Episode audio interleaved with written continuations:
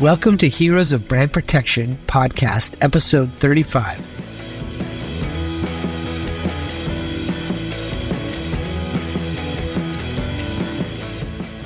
I'm your host, Daniel Shapiro, Senior Vice President of Strategic Partnerships at Red Points, the world's fastest growing digital revenue recovery platform with a mission to make the internet safer for both brands and consumers. In this podcast, we will share stories and industry insights from some of the leading experts in brand protection and anti counterfeiting from many different industries. We are so happy you could join us today. And please check out all of our episodes on www.redpoints.com forward slash podcast. Today, we are thrilled to be speaking with Jordan Franklin, Trademark Corporate Counsel at Harley Davidson Motor Company. Her journey into the legal realm began at Southern University Law Center, where she pursued and specialized in fashion and copyright trademark. Jordan's first dream was actually to become a doctor, but early in her university life, she realized it wasn't for her. Making the pivot to law school, Jordan wanted to connect her creativity background in music to a career in intellectual property. Her dedication and strategic approach led her to achieve her dream role as an in house counsel at Harley Davidson. Along the way, Jordan gained valuable experience in her own private firm. Join us as we delve into Jordan's inspiring career, exploring her motivations, challenges, and triumphs in the realm of brand protection. Jordan, thank you uh, for joining us today. We're thrilled to have you, and thank you for being our guest. No, awesome. I'm, I'm glad to be here. I definitely enjoyed our time briefly on the panel when we were in San Diego. So thank you so much for considering me. So, Jordan, I want to start this off with just a, you know, quick uh, question to, to loosen up the, the the vibes here. But if you had to choose one of these things that you would do for the rest of your life, which would be maybe riding Harley Davidson motorbikes all over the place or playing golf, would you be able to pick which one of those things you could only do one of for the rest of your life? Absolutely. I'm playing golf. Zero hesitation. That's easy, huh? Very. Very good. Well, that's good that you have uh, a strong hobby. I happen to love golf. I don't know if I could do it all the time. My back would probably I swing too hard and it hurts my back. So, when you think about some of the experiences that you've had in your career, whether at your current job or at previous jobs, that sometimes when you're out with friends having a glass of wine or having a beer, you tell this story because it's sort of one of those stories you can't get out of your head. Is there one of those funny experiences that you think of that in your career that tends to repeat at uh, those those nights at a bar or something? I honestly was thinking about this question for like the last week. I cannot find an answer. I feel like I don't think there's anything funny that has happened career wise so far yeah, I can't think of anything. I guess maybe like an awkward situation. And sometimes I laugh like when situations are awkward. Was I had a meeting with an attorney for another company that we were working with.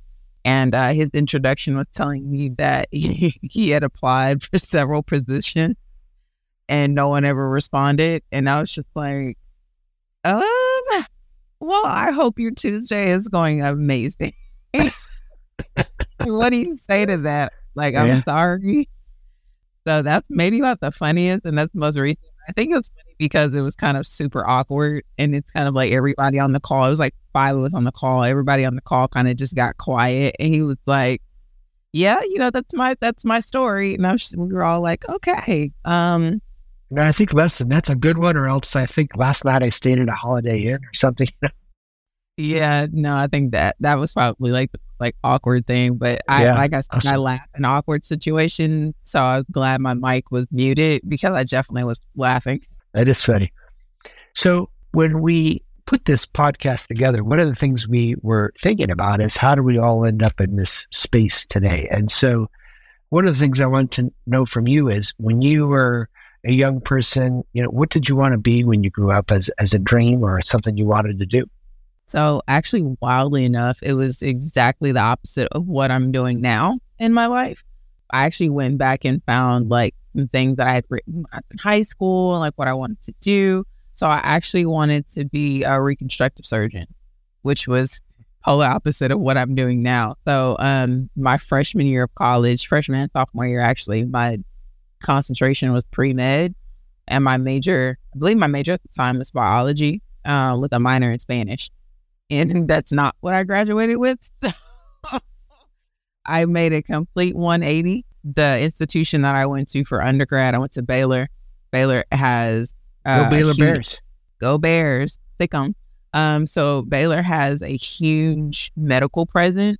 So that's one of the reasons why I went. We have Baylor College of Medicine, which is one of the top medical schools, uh, actually based in Houston. We have a school of dentistry in Dallas, nursing school in Dallas. So it's a huge like medical school. My best friend, she's an anesthesiologist now, and we met in college. So I was like the oddball. Did not enjoy any of the science classes as much as I thought I would, but Baylor requires you to take a political science course, and I fell in love with it. And so I actually ended up switching my major, not even to political science, actually to philosophy. Um, and I have a, a minor in religion and European history. Wow, that's just that is fascinating. And boy, what a 180 for sure. And then Complete and one. then as as you did that though, even with your, you know, philosophy degree, your your minor in in in, in religion, etc. How do you then make the arc to this is the profession you're going to do today? So I've always had a creative background, and I so I'm actually a classically trained pianist. I don't really play as often as I I like to, but um, classically trained pianist. I did uh, symphony growing up. I played um, B flat, bass, and also clarinet. So I've always had like a super musical background. So when I got to law school, I was like, okay, well, what does that look like?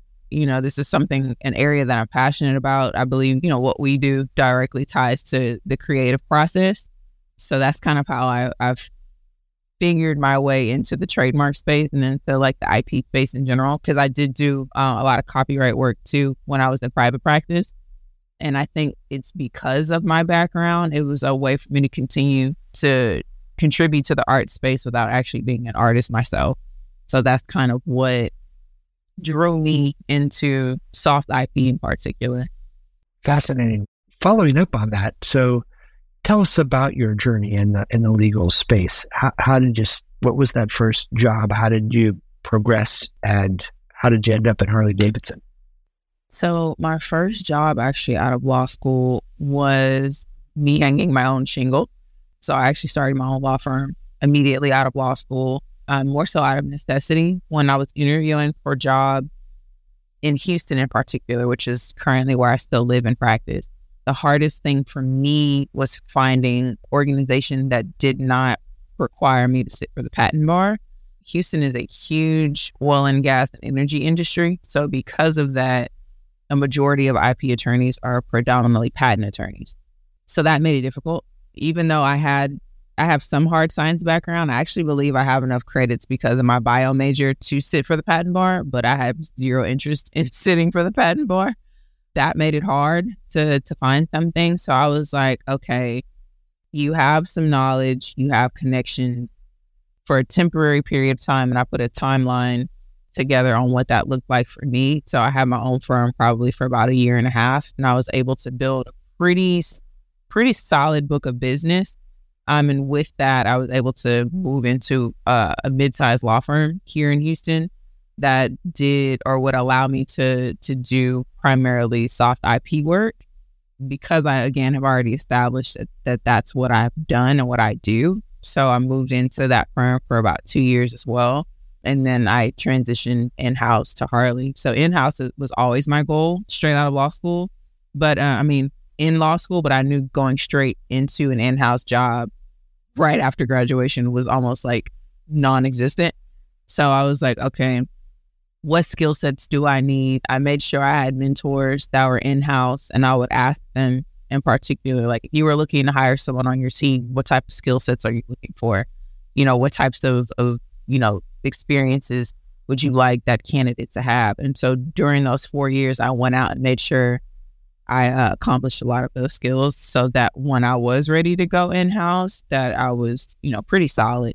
Obviously, there's still things I'm learning, but that I had a good, solid foundation. Uh, you, you know what uh, strikes me about that is the focus it must take to play the musical instruments that you described and the focus that you displayed between graduating law school and getting to Harley Davidson. I mean, you're you sound like a very focused individual who is lasered in on where you're going and what you want. Yeah, I actually I don't have the journal around somewhere, but I have a, a journal. It's called a, a passion planner. At the beginning of it, it's like a little web chart. And you can write down what your goals are: three months, six months, one year, three years. And when I got the offer from Harley, I went back to the journal. Something was like, go back and look. And from the date that I, so you put a date in the middle and then it sparks like the little arms kind of branch off from the date in the middle. So from the date in the middle, um, it was approximately my three year goal was to be in house, and I hit that three year goal probably about two months over. So I think from the date I wrote it down, I would have been in house in like January, and I got the offer in March. Wow. So Tremendous. it was pretty. It was pretty spot on, and I I didn't even realize it. Something was like, go back and find it, go and look at it, and sure enough, and I was like, wow. So I I adamantly encourage and believe in writing things down because it kind of helps you see them and then go ahead and achieve. So it was pretty cool to see that. Yeah, great advice. Great advice for those people who listen today, and and for those talking to you today, including myself. Great advice. For those who may not know exactly about Harley Davidson, can you give us a brief overview? What does Harley Davidson do? Where are you based? What countries you're in? That would be really helpful. Absolutely. I'm still learning a lot. Uh, I had just celebrated seven months with the company, but Harley Davidson is one of the oldest motorcycle manufacturing companies actually in the world. We have just celebrated 120 years this year. We have survived Great Depressions, two world wars, recession, and, you know, still standing very strong. Harley is based out of Milwaukee, Wisconsin. I am not in Milwaukee, Wisconsin. Uh, you know, obviously because of the pandemic, the company uh, has been forced to to make some shifts. So a lot of our legal team and a lot of the company in general um, has remote positions. So we're pretty much everywhere. Um, like I said earlier, I'm based out of Houston. You know, we have testing plants in Arizona and in Florida. We have uh, offices in Europe and in South America. So we're we're pretty global. Not even pretty, we are global. Um, so that also is like super awesome to work for now this huge global company, which has also been a dream. So um, yeah, it's just a little bit of the history of Harley. There's there's so much. Obviously, like I said, we manufacture motorcycles, but um, we are also heavily in the apparel and um, jewelry space as well, footwear, you name it, we do it. Yeah, fantastic. I happen to travel a lot in around the the uh, Europe and uh, U.S. and of course you really can't go too many places without seeing, you know, one of those bikes coming down the street somewhere, you know, in the world. You see them. If you had to describe Harley Davidson in one sentence, what would be the description of the? I'd say innovative. I don't think you last for 120 years without being innovative. Yeah, but for sure. And when you think about your role as a legal trademark counsel, what is one of those I don't know if you think about the difficult tasks that you do every day. Some are difficult, some are less difficult. But what are what are the more difficult tasks that you're you know need to accomplish in your job? I think because of the reach of the company, one of the most difficult things is kind of making sure we have a handle on our trademark usage globally. That can be kind of a daunting task when your trademark team only consists of three attorneys and one primarily focusing on brand protection. So it, it, can it can be a lot on my manager and I because we do split the portfolio globally. So there's a lot of watch notices, a lot of hey, can you check on this to see, you know, how is this person using it? What type of use? Is it too close? Do we need to go after them? Do we need to just send a cease and desist or should we just, you know, full blown opposition? Is this litigation worthy? Like, you know, it, it's so many considerations just to make sure that we're protecting the brand because it is a, an extremely well known brand. And so, you know, you do have those bad apples that want to ride the coattails, you know, for their benefit, whatever that looks like. So I will say so far, that's been the hardest thing is just trying to keep up with things that are, are consistently changing, especially um, in a counterfeit and infringement space, because they move quickly. And you think you shut one down, then another one pops up. So I will say that has been the the most challenging thing again is just kind of making sure we have a handle on that and then what the handle looks like. Yeah. Obviously, bad actors are trying to monetize whatever they can. And uh, when you're probably as big as Harley Davidson, there seems to be, to your point, Alina, if I could monetize something for a few minutes, I'd like to get in there and do it. So I imagine that you have uh, a number of attacks that take place, you know, frequently for sure. Absolutely. Yeah. That's the biggest headache so far. yeah. yeah. Thank God for outside counsel because we lean on, especially yeah. in a lot of our foreign jurisdictions, we lean on outside counsel a lot. And they have, yeah. the ones that I work with have been nothing but phenomenal. Awesome. And, and you must have them in multiple jurisdictions, I guess, to your point, all over. Yeah. Yep. And how does your experience differ between working in a law firm and serving as an in house counsel? The work hasn't changed too much, except for now I do a lot more international work that I did when I was in private practice. That was something I've always wanted to do, which was, I will say, a little difficult to try to get on your own. I had a few international clients that I was able to to get through the power of like social media. Um, I used my social media a lot at the time when I was in private practice for like marketing purposes. And so I was able to kind of garner uh, clientele that way, especially clientele that were not based in Houston. So that was useful. Skill set wise, I will say the biggest difference that I've seen so far, again, I'm still a newbie in house, is I feel like in private practice, you have to move significantly faster than you do in house. You know, we get an opportunity to actually be like, hey, give me a, give me a day or two let me look up this issue. Let me figure out, you know, what would be the best bet, and I'll get back to you. When you're in private practice, it feels like if you're in a meeting, they want an answer then. And so I I like it better now because I don't feel like I have a lot of the stress with having to make a decision on the spot and whether or not that decision is a right decision. Like I get an opportunity to kind of go sit and think about it for a minute, a day or two, and then come back with an answer. Um, that was one of my biggest hurdles when I first started my manager was like, "Hey, take take your time. Don't feel rushed. You don't have to have an answer now. You know, go take that. Go take a minute, get a well informed decision, and then come back. Slow down." And so I'm like, "Slow down? What is that?" so that was like a huge adjustment, but I'm definitely grateful for it. I'm still adjusting to, I will say, some habits that you know you pick up when you're in private practice that are just not even necessary when you're in house, and that is huge.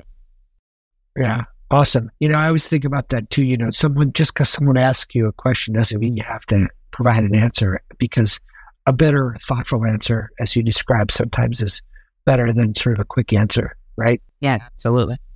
And online fraud, you know, I guess especially you know things like counterfeiting or brand impersonation. These are things that are uh, happening all over the place, and now we have the advancement of sort of AI. Are there any trends that you like to highlight that concern you the most in this arena? Um, I do think the AI stuff is a little concerning, especially when it comes to I don't know what that'll look like from a manufacturing standpoint. I think that that unknown is kind of scary because again, one of the problems that we have is counterfeit goods being manufactured and sold. And so with technology, they're only going to find faster ways and, you know, more efficient ways to produce these things. And so it's like, how do you keep a handle on it? I think that's probably what one of my biggest concerns because it's still kind of an, a growing issue that no one really has the answers to it yet. Um, and there's so many ways we haven't seen it be used that I'm pretty sure someone's trying to figure out how to use. If you if you you know know what I mean. So I think that's kind of one of the scariest things for me is just so many unknowns.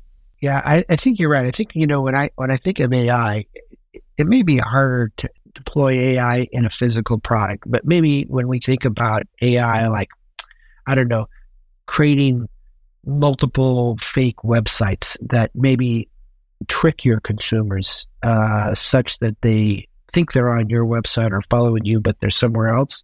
Yeah. And their identity is taken or their money is taken without product or whatever. I think those could be, you know, some of the risks I think as we think about tomorrow as a potential challenge, right?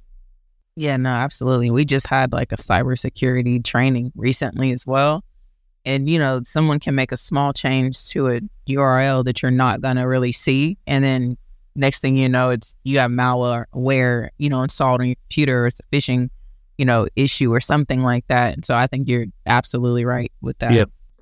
When it when it comes to the licensing spot you talked about, you know, where you you license your product and your your name and your reputation, this hundred plus year reputation on product. Uh, what are some of the challenges that you see in the process of licensing? So far, what I've experienced has been some overproduction with some goods. So when it comes to licensing, we're very strict with what those guidelines are and what they look like. Um, and so when it comes to goods, the amount of the item or the product is like a huge deal for us. And so, you know, one issue that we've dealt with more recently has been, you know, a licensee's overproduction of an item. And so then it's like the term of the agreement is over and you have these thousands of units of an item. What what do we do with it? Uh, we can't continue to allow you to sell, but to destroy would be unnecessary waste. So then it's like, well, we need to do something. You know, Harley doesn't really sell um, in discount stores or anything of that nature. So it's like, do we now open this channel because we have all this inventory that we're just sitting on? So that I will say is the biggest thing. We have we got to significantly buckle down um, when it comes to licensing on the amount of product that's being um, produced. Produced. Mm-hmm. Interesting. That's a that's a really interesting challenge. When you think about like the challenges or you know things you look that you foresee maybe in the future in brand protection, is there anything that sort of stands out as a potential down the road challenge other than the conversation about AI? Is there other things out there you think are trending? I think that, that Rothschild and uh, Hermes case was one I really paid a lot of attention to, especially as metaverse thing becomes a thing. Yes. Um, because I know a lot of trademark owners, uh, IP owners, were like, well, well, you know, it's it's a made up reality technically, but what do my rights look like as they're selling and buying things, even in a virtual space? And so I actually I agree with the outcome for that case. That basically, yes. as a trademark owner, your rights don't change just because they're being duplicated in something like a metaverse. So I think that is something for us to look out for um, yes. in the future. But it's good to see that there now is some case law um, that we can lean on as far as like protections. Yeah, really good point. And and one of the things sometimes when I uh, and I'm not a trademark lawyer, I'm just a regular operator in this space. But when you think of the people in your industry, sometimes we tend to lump lawyers, particularly maybe IP lawyers, together. What's this myth that we should think that sometimes we stick lawyers together? We might think they're cogity, not very funny, or whatever. I don't know. Is there a myth we should that you would help us bust that this is not true about IP lawyers? I think that's a good one. Like, there's so many people who meet me, they're like, "We think you're so serious," and I'm probably one of the most non-serious people like ever. I'm like, "Life is too short. We should laugh." Like, if there's a time where I can bring in laughter into a meeting. I was, I think, I'm pretty sure when I was interviewing, I was like cracking jokes at the same time. I think it it invites a level of of comfort. I want to say, I mean, it kind of like drops the tension and the you know the stiffness that attorneys have. So I think that's a huge myth is that we're all just serious and walking around like, oh, that's infringement. Ah, whatever. I'd be lying if I said I didn't have a few like knockoff items, you know, in my drawer. Not Harley knockoff, but of course not. you know, other other brands. So I don't. I feel like we're not as serious or shouldn't be taken as serious. Awesome. People in that space, like we like to laugh and have a good time too. Awesome. So Jordan, from our last podcast, our guest was Nagar Kirimova a trademark attorney at Essity, and she had a question for you. I don't know that she knows you, but she wanted to know if you had one superpower, which one would you choose? Oh, that's a good one. That is a great one. So, you know what? I was actually talking about this with my boyfriend because we were watching a, a Marvel movie. and he, I think, I can't remember which character he said was his favorite. He was like, Who is yours? And Wonder Woman has like always been my favorite character. Her strength, I think is a huge thing, her speed and her intellect. So I think those would be some of the superpowers that I would also like to have. But then Storm is also one of my favorite characters on the other side. So like the ability to control weather, I think would be amazing. But then on the other side, I know this is like going around the question. I apologize. Uh, Jean Grey from X Men. She uh could control with her mind. So to sum it all up, I'd say that would probably be I would like to be a Dr. Jean Grey from X Men. You know, telepathy. So you're giving away the golden hand, the golden cups from Wonder Woman. You go with the mind control. I'm going with the mind control. I am, yeah. Jean Grey I, was she was a serious character. If anyone ever watches like X, Men. yeah. All right, we'll, we'll get it. We're gonna we're gonna let it, we're gonna let that beat in.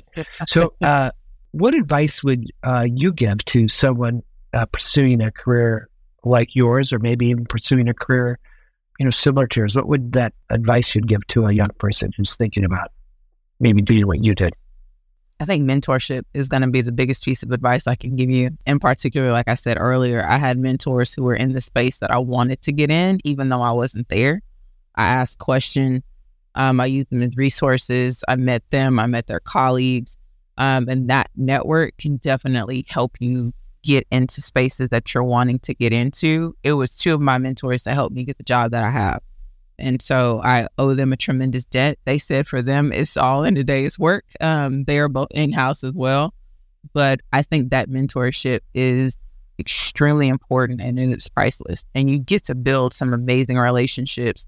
So now I'm with one company, my mentors are in house with two to three different other companies. So now it's kind of like, you know, it's already a camaraderie, but now it really is because it's people that you really trust who are like in these spaces. So yeah, and you know that's a great answer because that really helps people in any career. It's not specifically the IP yeah. space, but it's really good, solid, foundational advice. So thank you. Of course.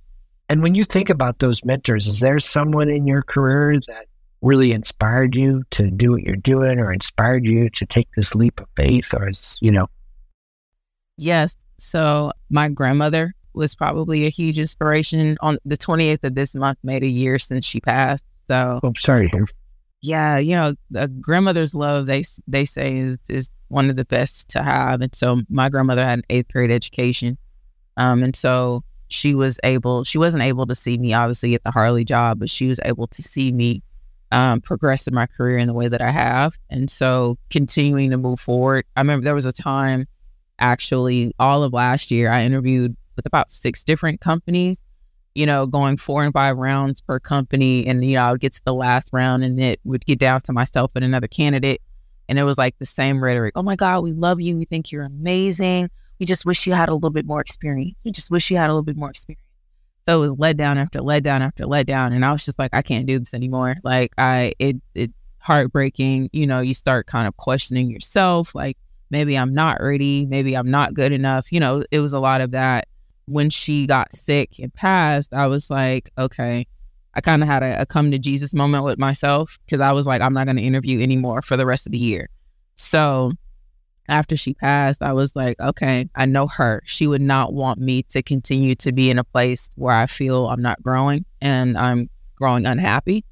And I was like, okay, figure out what that looks like at the beginning of the year, start applying again. So January, I started sending out applications. Harley was actually uh, one of two companies that I sent uh, my resume out to, and lo and behold, here I am. So I, I owe a lot to her in life and in death. So that's awesome. That's that's a great story. Thank you for sharing. That's a personal story, and thank you so much for uh, sharing that with us. That's awesome. Well, and Jordan, I'm going to ask you this next question, but our, and the next question is, what do you want to ask our next guest? So I have Julian from eBay as one of my next guests, and I have Andrew from Specialized. But based on timing of their schedules, I'm not sure exactly which one of them is going to be next.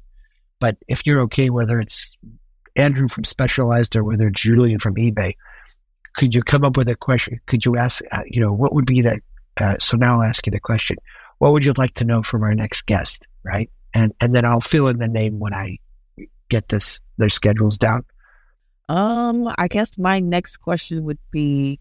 Well, let me ask you this before you answer the question. Do you know either one of those? Have you ever met Julian For He's the head of the Vero department that manages the the, the, the global takedown process at you know eBay. Uh, been in space for about 17 years. Yeah, he's a good guy. and then Andrew is the head of brand protection for Specialized, which is you know almost a two billion dollar bicycle brand, and a real sharp, you know, brand protection person. So I didn't know if that would matter. But what would you like to know from my next guest? Um, if there's one piece of advice they would give a young attorney, what would that be? A young attorney wanting to be in their shoes, what would that be?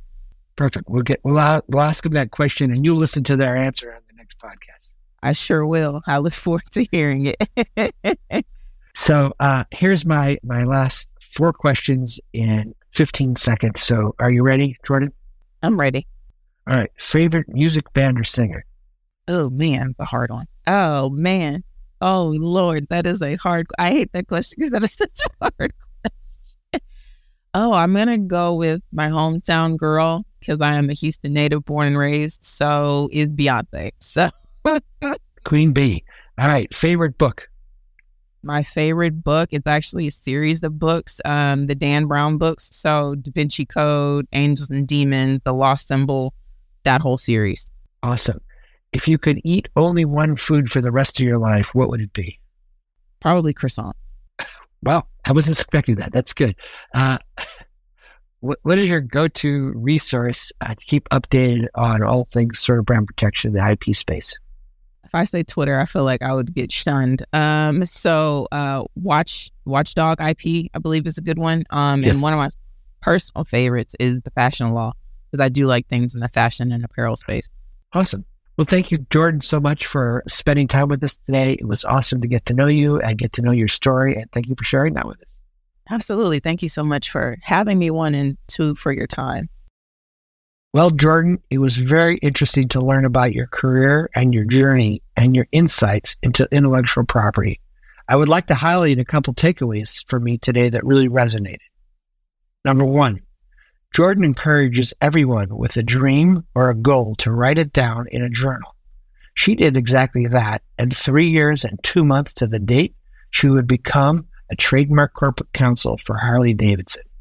Number two, Jordan fears that advanced AI might have a negative impact on the production and or selling of counterfeits. This is an area of concern for her, and I know it's one she'll be watching closely in the coming months and years. Well, that's it for us today. You can follow us on all of our platforms Spotify, SoundCloud, Apple Podcasts, Google Podcasts, Amazon Music, as well as X and LinkedIn. Don't want to miss a new episode that goes live? Please subscribe to our podcast on your favorite platform. Make it a good day.